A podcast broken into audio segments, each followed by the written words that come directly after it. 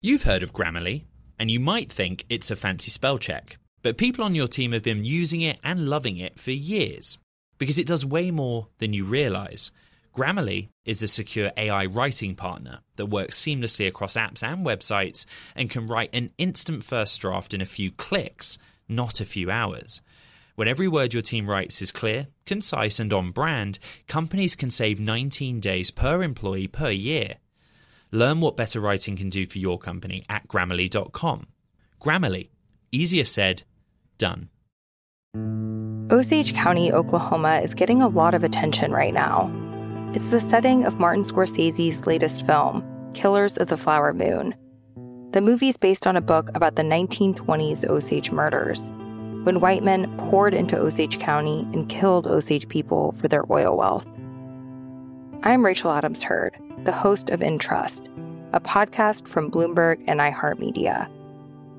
For over a year, I was reporting a different story about other ways white people got Osage land and wealth, and how a prominent ranching family in Osage County became one of the biggest landowners here. Their ranching empire was built on land that at the turn of the century was all owned by the Osage Nation. So how'd they get it? Listen to the award-winning podcast InTrust on the iHeartRadio app, Apple Podcasts, or wherever you get your podcasts. From the heart of where innovation, money, and power collide in Silicon Valley and beyond, this is Bloomberg Technology with Caroline Hyde and Ed Ludlow.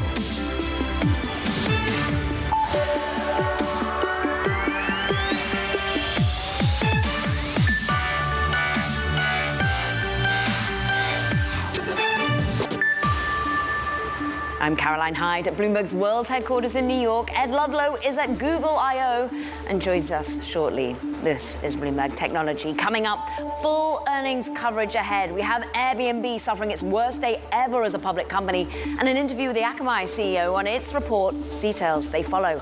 Plus, we'll cover the world of electric vehicles, from Rivian earnings to the conversation with the CEO of Blink Charging. We've got you covered. And we cover the latest in artificial intelligence with the CEO of Scale AI. And we go live, of course, to Google I/O event, where our own Ed Ludlow is on the ground. But first, let's check in on these markets as we assess a little bit of a mood shift today. Money moving into tech stocks. Why? Because the inflationary pressure dials down a bit. CPI print coming in below that 5% handle. We therefore have NASDAQ, of course, interest rate sensitive tech stocks on the up, some 0.7%. 2-year yield on the down, as we expect. Maybe the Federal Reserve won't have to hike so hard going forward. Maybe a pause is on the agenda. We're off by almost 8 basis points on the 2-year yield, the front end of the curve. The US dollar index also drops on that view that we get a more dovish tone going forward. Move it on, and let's have a little look at what's happening in the world of crypto, because we are indeed seeing dollar lower, so crypto on the upside. We're up by 1.9% on the OG that is Bitcoin. 28,000 is currently where we trade. Though it's interesting that we're still seeing some of the moon music around crypto just being on the dour side. Let's stick with it. Jane Street Group, Jump Crypto, two of the world's top market-making firms, they're actually pulling back from trading digital assets here in the United States. That's as regulators crack down on the industry. Look, Jane Street is going even further. It's scaling back its crypto ambitions globally because regulatory uncertainty has made it difficult for the firm to operate the business. So much in the world of crypto, so much in the world of tech earnings more broadly. Let's get to it, because Airbnb shares, wow, volatility there. Worst day, in fact, on record. That's after reporting pretty muted outlook. Let's get the inside track with Tom White, who's DA Davidson senior research analyst. And do you think what we heard from the company in terms of its forward-looking guidance vindicates the plunge in the share price today? Look, I think, Airbnb is it's a stock that's got a premium valuation relative to its peers. And with a premium valuation, typically you get elevated expectations, particularly around quarterly earnings prints. So, look, we're not surprised to see the stock sell off a bit today. You know, I think the debate around the shares now is whether the guidance, which shows basically increased marketing investment relative to what the street was expecting, you know, whether that increased spend is really just a timing related issue and just sort of a pull forward of marketing from later in the year into the beginning of the year, or if it's something more structural. So, you know, near-term numbers are going down. You know, that's why the stock is going down a bit. But, you know, we still see value in shares of Airbnb over a longer-term time horizon. I mean, overall, when you put together all the analyst recommendations and price targets. It's still, they think it's going to go higher, $132 is the general price target. We're seeing 17 buys, only 14 sells on the stock overall. And from your perspective, when you have a buy rating $127 as it is and $140 price target, Tom, what do you make of the macro environment? We're just hearing about inflation, the pressure rolling over, but it looks as though airline prices are coming down, hotel prices are coming down. Is that good or bad for Airbnb? Well, look, I think any kind of pressure on the consumer, any pressure on discretionary spending is not good for travel spending overall. What we've seen, though, over the course of prior downturns is that leisure travel spending is quite a resilient category, particularly if you look on a global basis. Even when times are tough, people still like to get away, still like to take vacations. I think in some ways, Airbnb's recent announcement of their Airbnb rooms offering is maybe a little bit of a way to kind of get ahead of that. Airbnb rooms is sort of an example of Airbnb kind of disrupting itself a little bit by offering a significantly lower priced offering. It's single rooms in people's homes or apartments. I think they said last night 80% of that inventory is less than $100 per night. So we think overall travel is going to be resilient, and we think Airbnb, because of the variety of the listings it has, is probably going to be more resilient than other online travel assets. Interesting. What about the market share that seems to be being eked out a little bit by Booking.com, by VRBO, by some of the competitors out there, not to mention the old hotel industry as well? Yeah, look, I think, talking about market shares right now is a little bit tricky just because of the comps, the differences in the comps, right? Airbnb is comping, over the last few years, it's had explosive growth, right? During the pandemic, they were sort of the only game in town. People didn't feel comfortable going to big cities or going into hotels where they had to mingle with other folks. Airbnb's comps are relatively tougher now, whereas the traditional kind of OTAs or the hotel industry comps are a little bit easier. So just looking at the growth rates kind of, this quarter, next quarter, I think doesn't tell, kind of the entire story. The bottom line is a lot of these online travel assets all continue to grow significantly quickly. I think, discussions about market share, need to be looked at in sort of a longer term perspective. Well said. It's great to have some time with you, Tom. Thank you so much, Tom White of DA Davidson. As we say, biggest drop on record for Airbnb, but still got a $73 billion market capitalization. Let's talk about the macro environment which Airbnb is currently, working within. Inflation data, as we said, was out today, showing signs of actually a bit of a cooling. CPI rising just by 4.9% on a year-on-year basis. But let's go into the insight of how you and I are spending. Are we looking at luxury? Are we holding back our purchases? Rakuten president, I'm pleased to say, Kristen Gull is with us. And Rakuten is an online shopping platform, partners with thousands of stores to provide data, expertise, technology, and both businesses and consumers. And also, you give cash back, and that's a key draw, Kristen. What are you seeing in consumers' desire to be spending right now, particularly on the luxury side of things? We were very worried coming into this year that with all of the inflation pressure that consumers were going to spend significantly less than they'd spent last year. And actually, on the contrary, we've seen a relatively stable spending environment, both on the lower end in the world of marketplaces and in the world of mid-tier department stores, but luxury has been booming. And really that luxury thread carried throughout the pandemic and has continued into this year in a significant strength in how people are spending, despite the fact that the economy makes them a little nervous. So are they in some ways buying on the luxury end because it's deemed an investment in some way, if I'm thinking of actual real tangible goods? That's exactly what it is. We have a lot of data that's telling us that people are spending differently now, and there's two ways that they're spending differently. Number one, buying less but making it count more. Number two, dealing with things like sustainability, where they want to buy fewer items with less impact on the environment. And what that leads to is people investing in either resale or luxury. And investing in luxury is something that increasingly younger and younger audiences are playing in. We are seeing a lot of data that Gen Z is buying luxury at a significantly earlier age than other generations. And I think that really points to people changing the way that they spend. But also there's different offerings of the way in which they spend. How much are you seeing a competitive threat from, the RealReal or eBay or where places you can go and buy secondhand or pre-used luxury items as an investment? Where do you see that focus from Rakuten at the moment?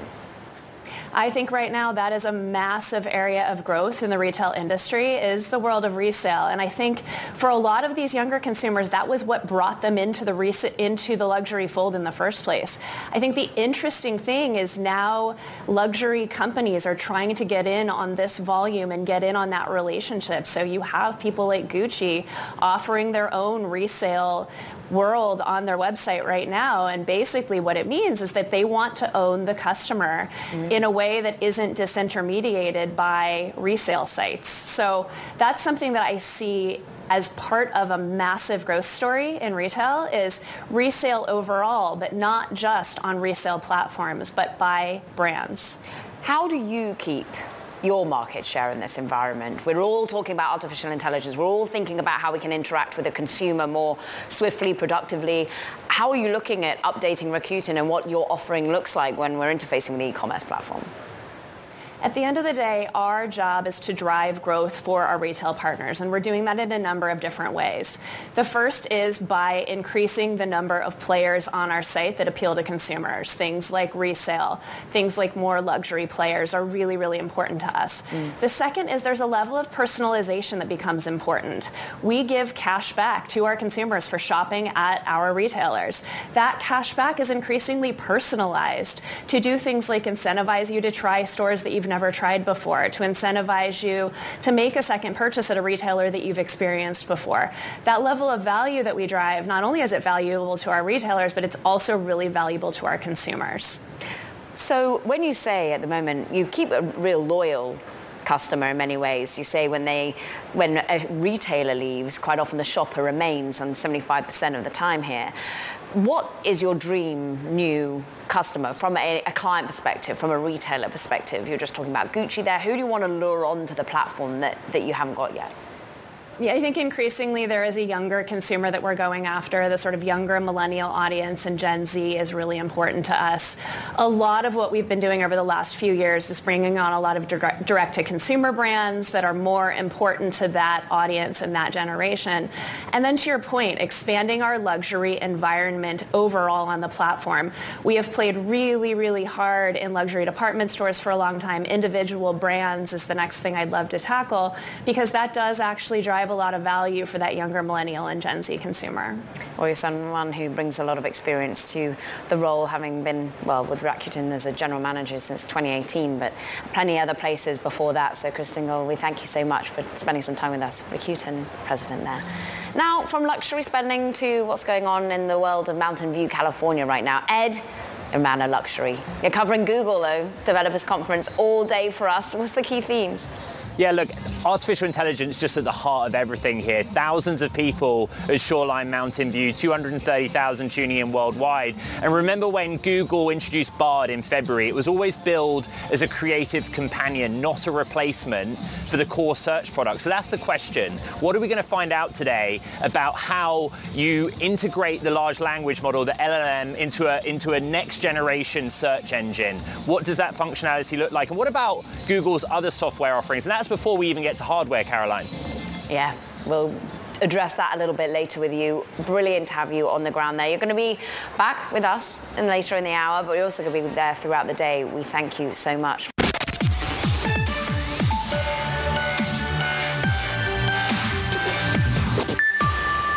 Let's go back to the earnings. Let's get a look at Akamai Technologies. Shares are actually having their best day since 2020 after it reported first quarter results that beat expectations. It gave a full year forecast that was ahead of the analyst consensus. Let's talk about it all with the CEO of Akamai, Tom Leighton. Dr. Leighton, it's great to have some time with you. Strong, given challenging macro headwinds and the pricing pressure. What do you make of the economic environment which you're currently managing to weather better than some had anticipated? It is a challenging environment. Customers are trying to cut back on cost. There are a couple of ways that help us mitigate that, though.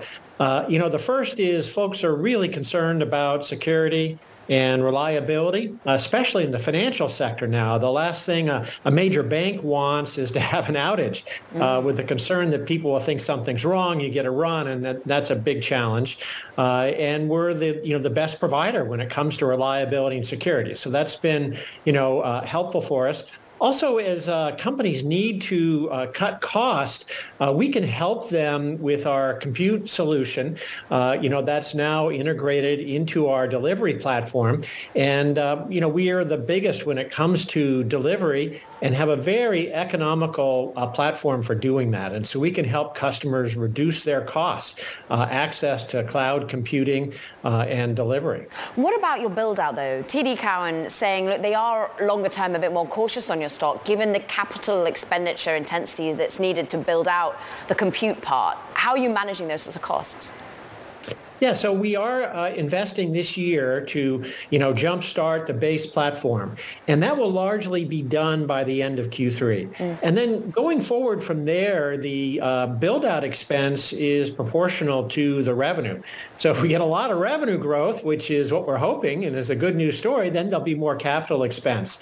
And, if it's a more modest growth on revenue, then, there won't be all that much CapEx to worry about. So that'll be pretty much, done with by the end of Q3. We just turned on our first new data center, and we have 14 more planned over the next couple quarters. You really do sound optimistic about the clients still spending in this economic environment, particularly on security. Just pushback, therefore, on analysts over at Guggenheim who are saying your low double-digit guidance in terms of security growth, they actually say it's somewhat implausible because of this macro environment and the sharp acceleration that's needed in new business. Why do you think that this is plausible, even though you got some worrying about it? Well, we have the market-leading solutions for web app firewall. You got to have that. Market-leading solution for bot management, a market-leading solution for ransomware and defending against that. And you even think about some of the older attacks that are maybe you think of them as old news, like denial of service. Just in the last few months, you have the KillNet coordinated DDoS attacks against, the nation's leading medical centers, for goodness sake.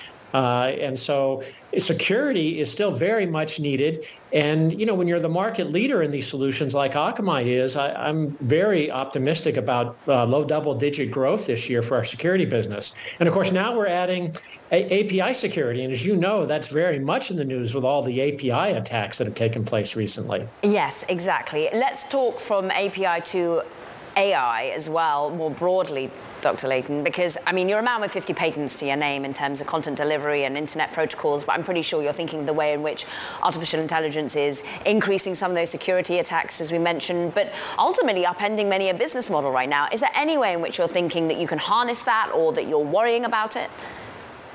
We use AI in a lot of our products, particularly in security, for anomaly detection, detecting attackers.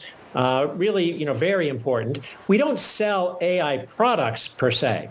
Now, I think there's been some very interesting advances recently in AI, generative AI. And, one thing about that is it's compute intensive. And so there is the prospect of a lot more need for compute cycles. And that's something that, could ultimately benefit us with our compute platform.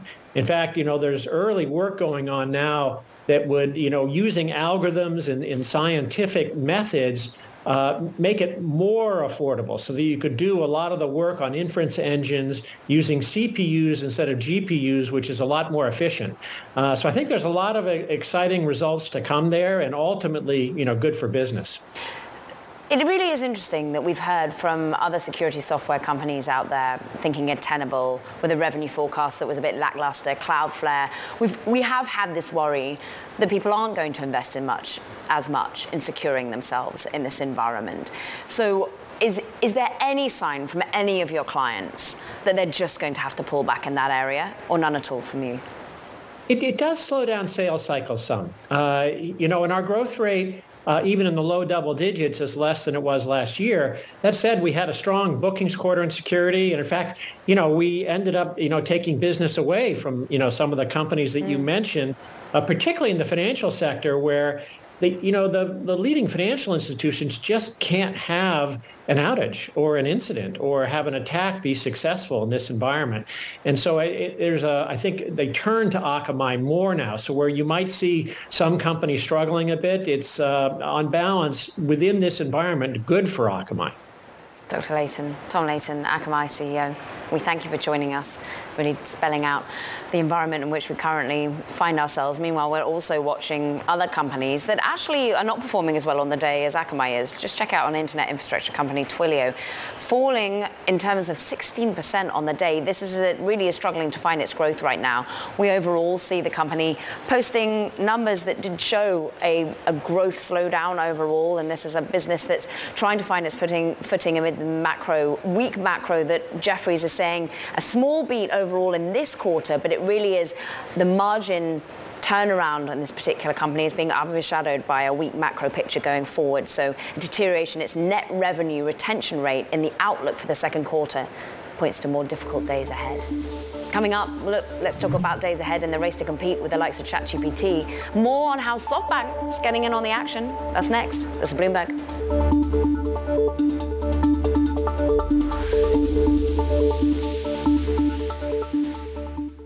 What if everyone at work were an expert communicator? What if every doc, message, and email they wrote was perfectly clear and concise?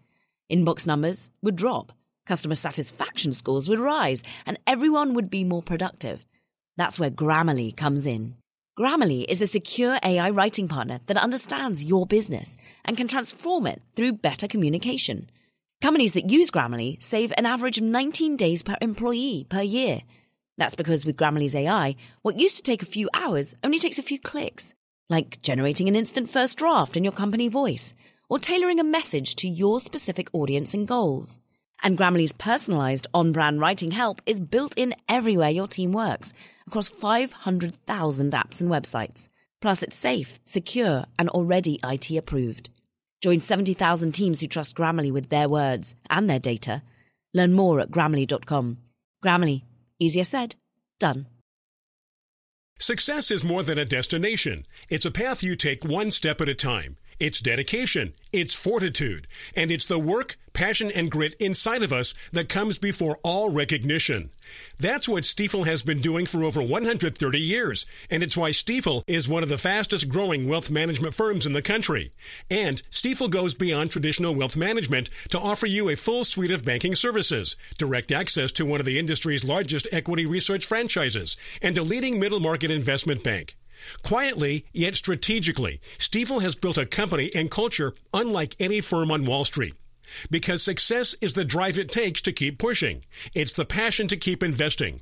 It's the best of each of us made better by the best in all of us. And that is where success meets success. Find a financial advisor at Stifel.com. That's Stifel.com. Stifel, Nicholas & Company, Incorporated. Member SIPC and NYSE.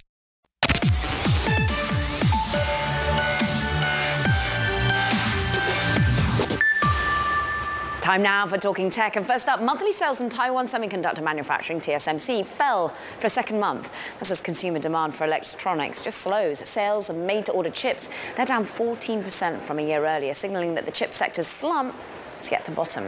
Meanwhile, also over in Asia, SoftBank's mobile unit is building a Japanese version of, you guessed it, ChatGPT, joining the already intense race to create the next generation AI. The telecoms company is actually setting up a new entity in March to develop the technology. The CEO didn't elaborate on the project's goals or progress so far.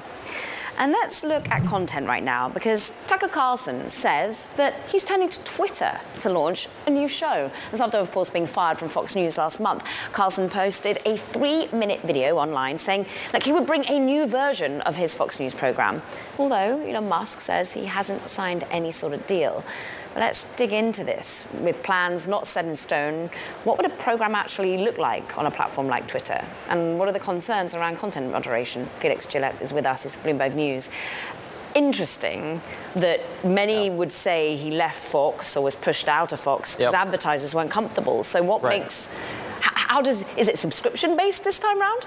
It's kind of hard to say because, advertisers were uncomfortable with Tucker Carlson's show on Fox. They've been uncomfortable with Elon Musk's version of Twitter. So do you take two negatives? Does it make a positive? It's hard to imagine that happening.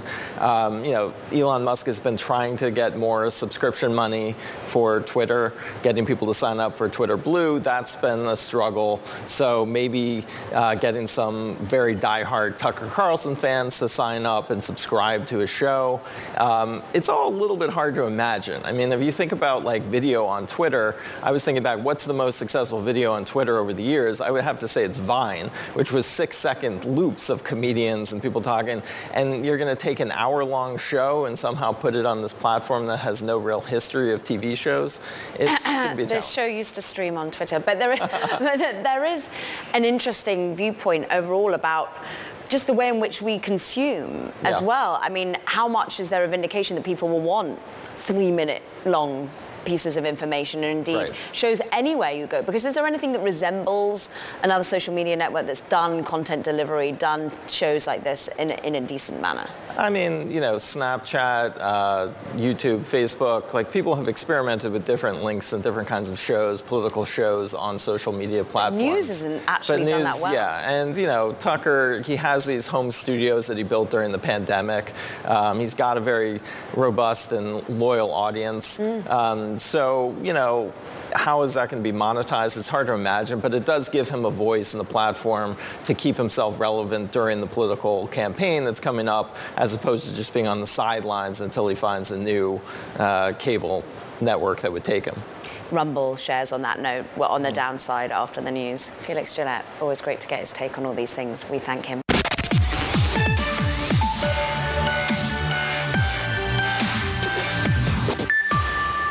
Welcome back to Bloomberg Technology. I'm Caroline Hyde in New York. Let's have a quick check on your markets, because we've actually seen a reprieve in tech stocks again on the back of inflation data that shows maybe this pricing pressure is cooling. Of course, interest rate sensitive tech stocks do well, and the NASDAQ 100 up more than 0.7% as inflation comes in sub 5% year on year. We're looking at 10-year yield getting a bid.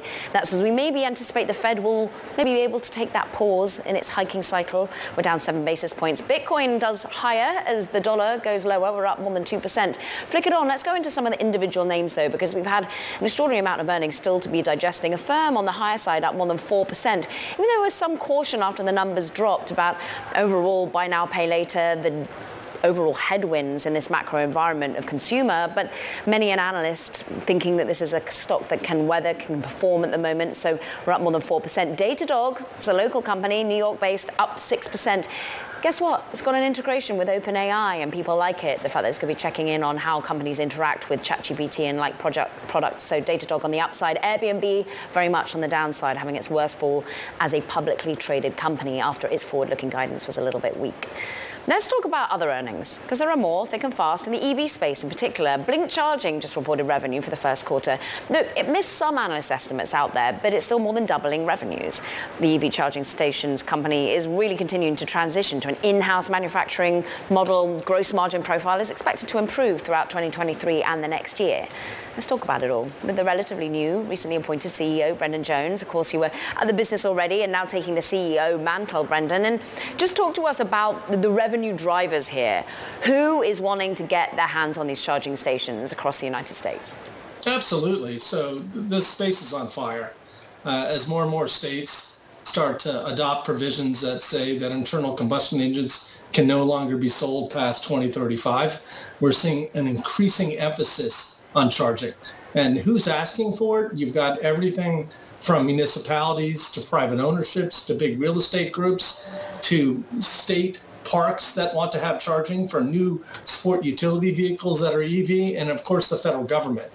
We're very proud to have been one. The United States Post Office Service put out a bid for 45,000 chargers. We won part of that deal, and we've already begun to install those chargers with USPS. So the goal right now is to make sure that we can get as many chargers out there to service the EV buying public. And Blink right now, as you saw, we're on double-digit growth between last year and this year, and we see that trend continuing for the foreseeable future. How does the U.S. stack up versus Europe, Asia, Latin America? I know these are all markets that you're analyzing and in.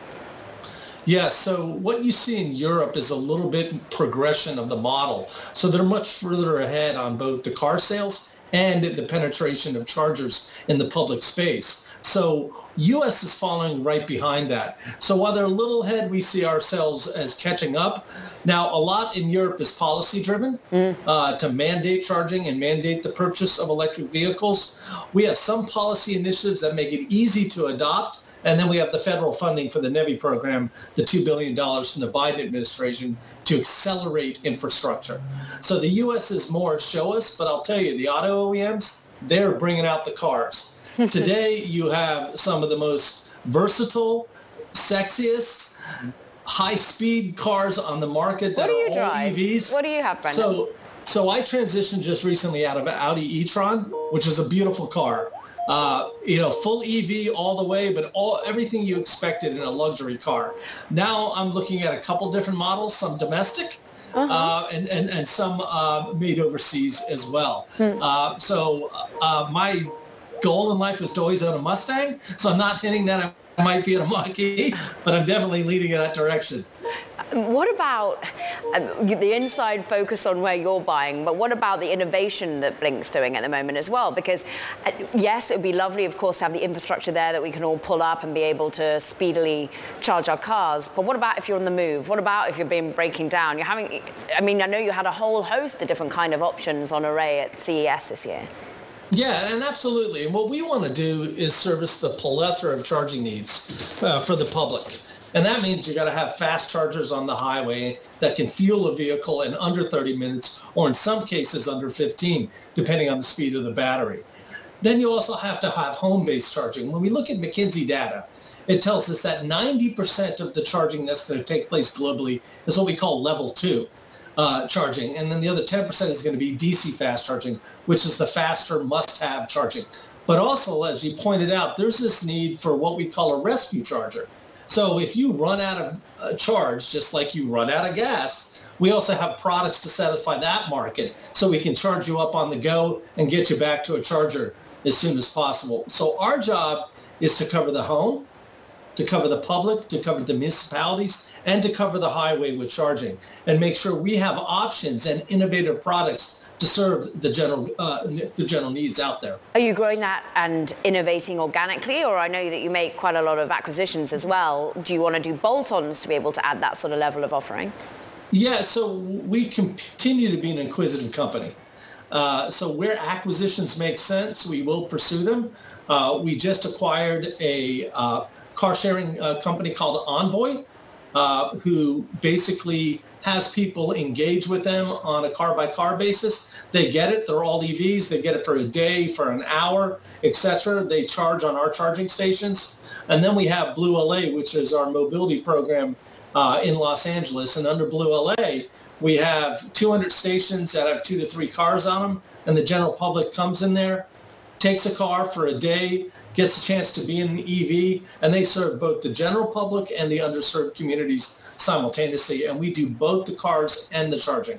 But Brendan, what's the regulatory environment for you for making these sorts of acquisitions at the moment? I know you're not a big cap player yet at the moment, but what are the concerns about making acquisitions of other companies? Well, you have to make sure that these acquisitions, when we're looking at them, you have a high degree of synergies. If you don't, it doesn't make sense. Because the acquisition in and of itself has to fit into our business models. If it doesn't, we're going to pass.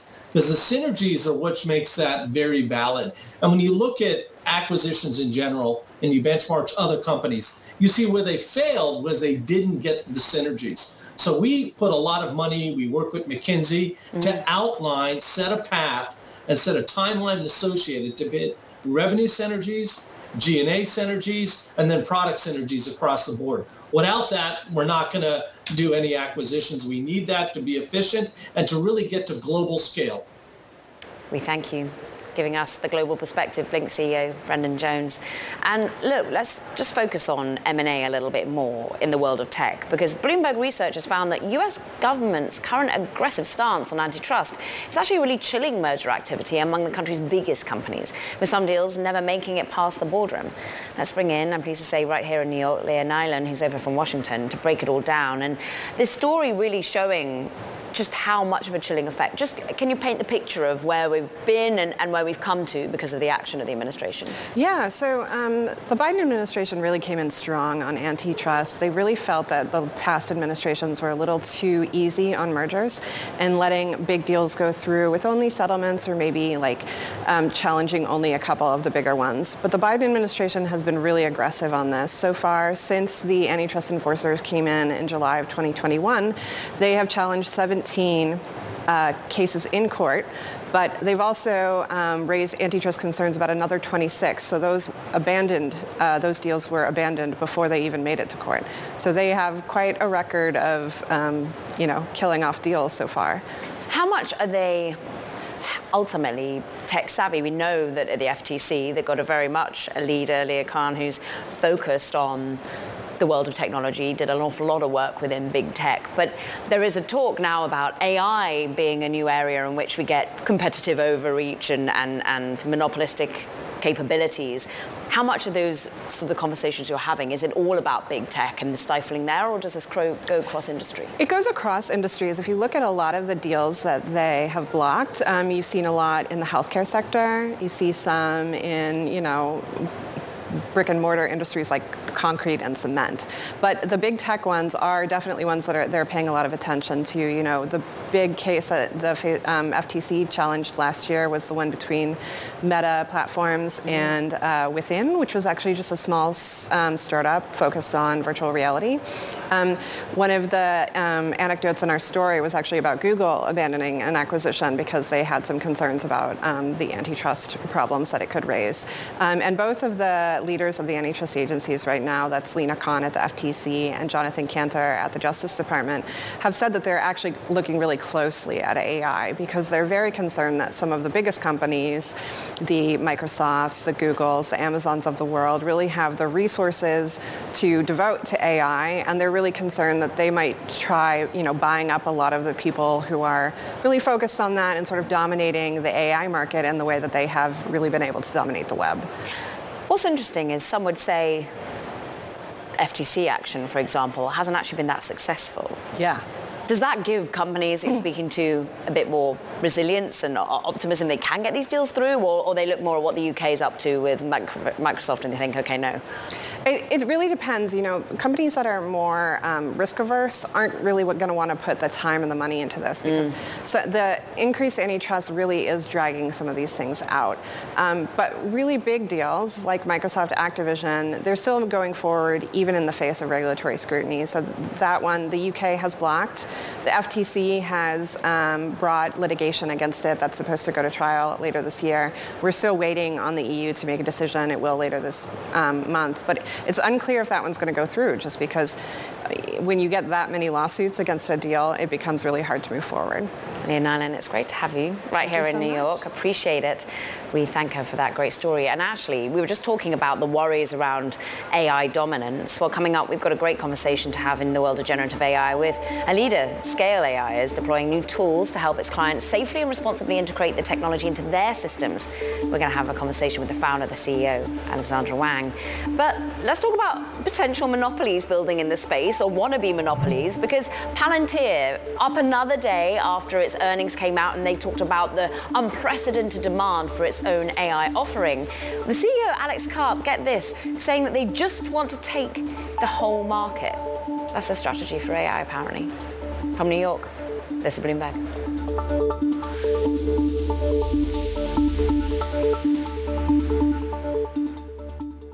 What if everyone at work were an expert communicator? What if every doc, message, and email they wrote was perfectly clear and concise? Inbox numbers would drop, customer satisfaction scores would rise, and everyone would be more productive. That's where Grammarly comes in. Grammarly is a secure AI writing partner that understands your business and can transform it through better communication. Companies that use Grammarly save an average of 19 days per employee per year. That's because with Grammarly's AI, what used to take a few hours only takes a few clicks, like generating an instant first draft in your company voice or tailoring a message to your specific audience and goals. And Grammarly's personalized on-brand writing help is built in everywhere your team works, across 500,000 apps and websites. Plus, it's safe, secure, and already IT approved. Join 70,000 teams who trust Grammarly with their words and their data. Learn more at Grammarly.com. Grammarly. Easier said, done. Success is more than a destination. It's a path you take one step at a time. It's dedication, it's fortitude, and it's the work, passion, and grit inside of us that comes before all recognition. That's what Stiefel has been doing for over 130 years, and it's why Stiefel is one of the fastest-growing wealth management firms in the country.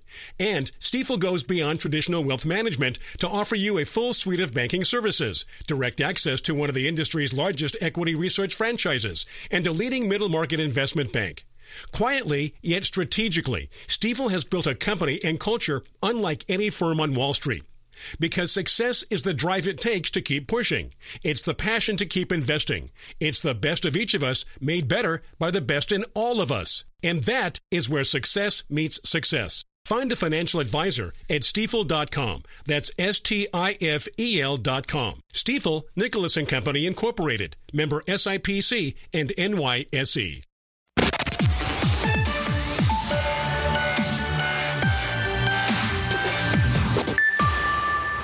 Scale AI is a leader in creating generative AI systems, and it's launching two new platforms to help its customers apply AI systems within their networks. Joining now is Alexander Wang, the founder and CEO of Scale AI. And Alex, at the moment, I'm trying to wade through Palantir that wants to take the whole market. We had Salesforce on interjecting ChatGPT within its offerings for Slack and for Tableau. We've got IBM with watsonx. What exactly are you offering that's kind of different from the others? Yeah, so at Scale, we've been in the AI industry for more than 7 years now. We've been quietly powering much of the modern revolution in generative AI. And what we're seeing today is a lot of AI tourists pretending to be AI natives. You know, there's a lot of companies who are not selling solutions. They're ultimately just selling vaporware.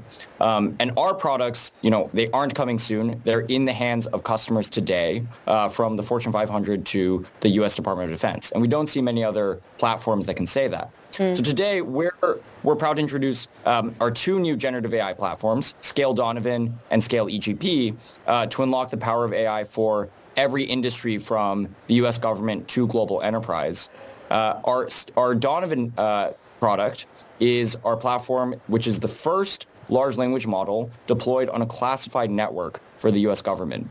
And with Donovan, our warfighters can act in minutes instead of weeks. And our customers today include the U.S. Army's 18th Airborne Corps, the DoD's CDAO, and the Joint All-Domain Command and Control effort in particular, and the Marine Corps University School of Advanced Warfighting. So just to go back, are you saying that Palantir, with its machine learning and its already integration with the Defense Department, for example, that's an AI tourist?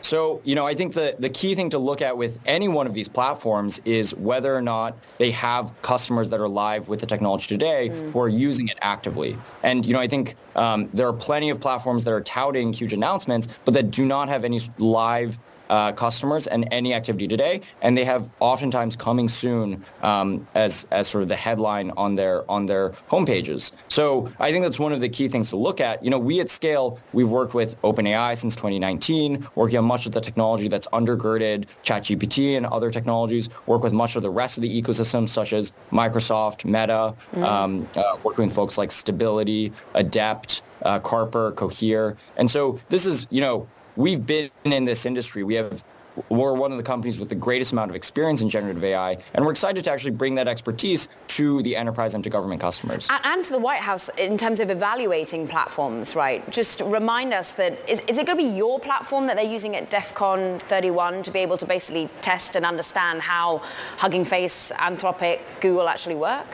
Yeah, exactly. So we are Switzerland. We are not beholden to any one platform. And in fact, we've been quietly partnering with most of the AI industry. As a result, we're the perfect partner to work with the White House and with DEF CON in using our platform to actually evaluate all of these models that are being built and understand what the implications and safety implications of these models are. You know, we believe that progress in foundation models needs to happen hand in hand and alongside progress in model evaluation and safety. And that's really what we've built our platform to help enable, and why our platform is going to be the one that's used, in partnership with the White House, in partnership with DEF CON, to help understand these models. What do you think you'll find? Alex? Do you think you'll find safe and solid spaces being crafted for new models, or are you a little bit more worried? You know, I think broadly within the industry, one of the things that's happened is these models have all been released and have been released out into the world before much of this testing has taken place out in the public. And so, you know, I think invariably we're going to find some things that are going to be concerning, but I think we're also going to find that many of the builders of these models have actually put a huge amount of thought into the systems that they're developing. And so I think we'll see a range. You know, there will be some models that are significantly safer than others, and even the models that are safe, I think we'll continue to find things that, you know, we need to work on, we need to improve. You know, our goal with this, or in our work with the White House, with DEF CON, is really in releasing a platform that, and a framework that can be used across for the in perpetuity by the industry. We want to create an evaluation system that we can always use to evaluate the quality and performance of these models going forward. But does it matter if we put regulation on the United States or developed nations do when others, many would say China, Russia, don't? And what does that look like? Because technology doesn't have that many boundaries. Yeah, I think this is a really, really important question. You know, I think that, yeah, the topic of AI regulation is certainly an important one. And as we've seen with AI to date, the key to human-centric responsible AI is really a solid data foundation. You know, for a technology as transformative as this, I think it's very important to consider the questions on AI regulation and what are the consumer impacts of this technology. One of the reasons why we're so excited about the work that we're doing with the White House and others. That being said, like you mentioned, our adversaries, our near-peer competitors like Russia and China, will not let regulation get in the way of their ambitions. And in fact, I think it's quite the opposite. They will use these tools to tighten their grip on, you know, domestic, social, and political control. So, you know. No, finish that thought. Yeah, so, you know, in China, you know, the content of their AI systems, you know, will need to reflect their socialist core values and avoid information that undermines their state power and national unity. And so, you know, you see intent from our near-peer competitors to use this technology to further their ambitions. And again, they won't over-regulate to prevent the proliferation and spread of the technology. Very briefly, open source versus not, where do you come down on all of that? So our belief is that enterprises and government customers need as many options as possible. And so our view, again, as I mentioned, we're Switzerland. We want to enable our customers to be able to use open source models as well as the best closed source models from Anthropic, OpenAI, Cohere, et cetera, to be able to achieve their ambitions. So I think it's really a question of choice. You know, I think the more options that there are in the ecosystem, the better. And our goal is to enable as many of them as possible. Alex Wang, great to spend some time with you, founder and CEO of Scale AI.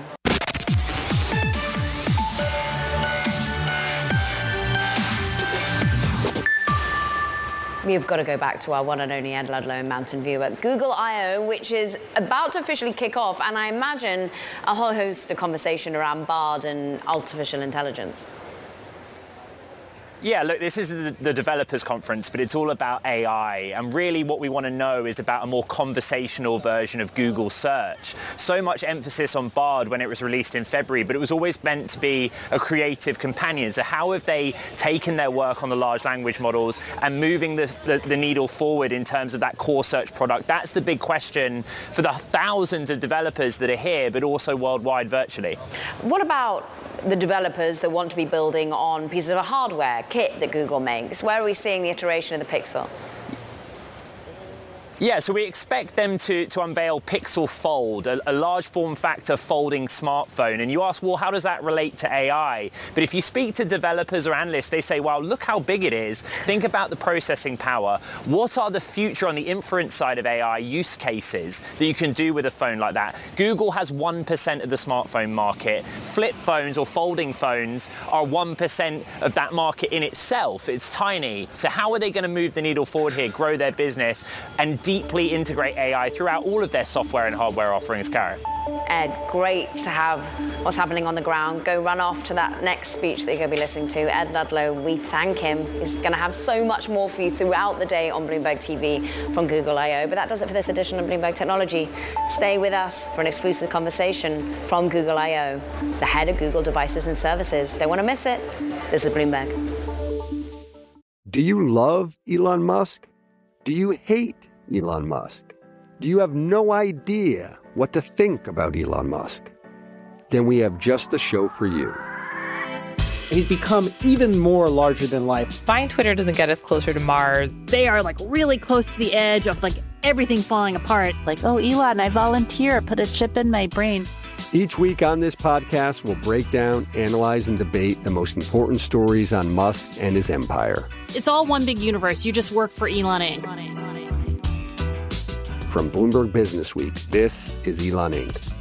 Listen wherever you get your podcasts.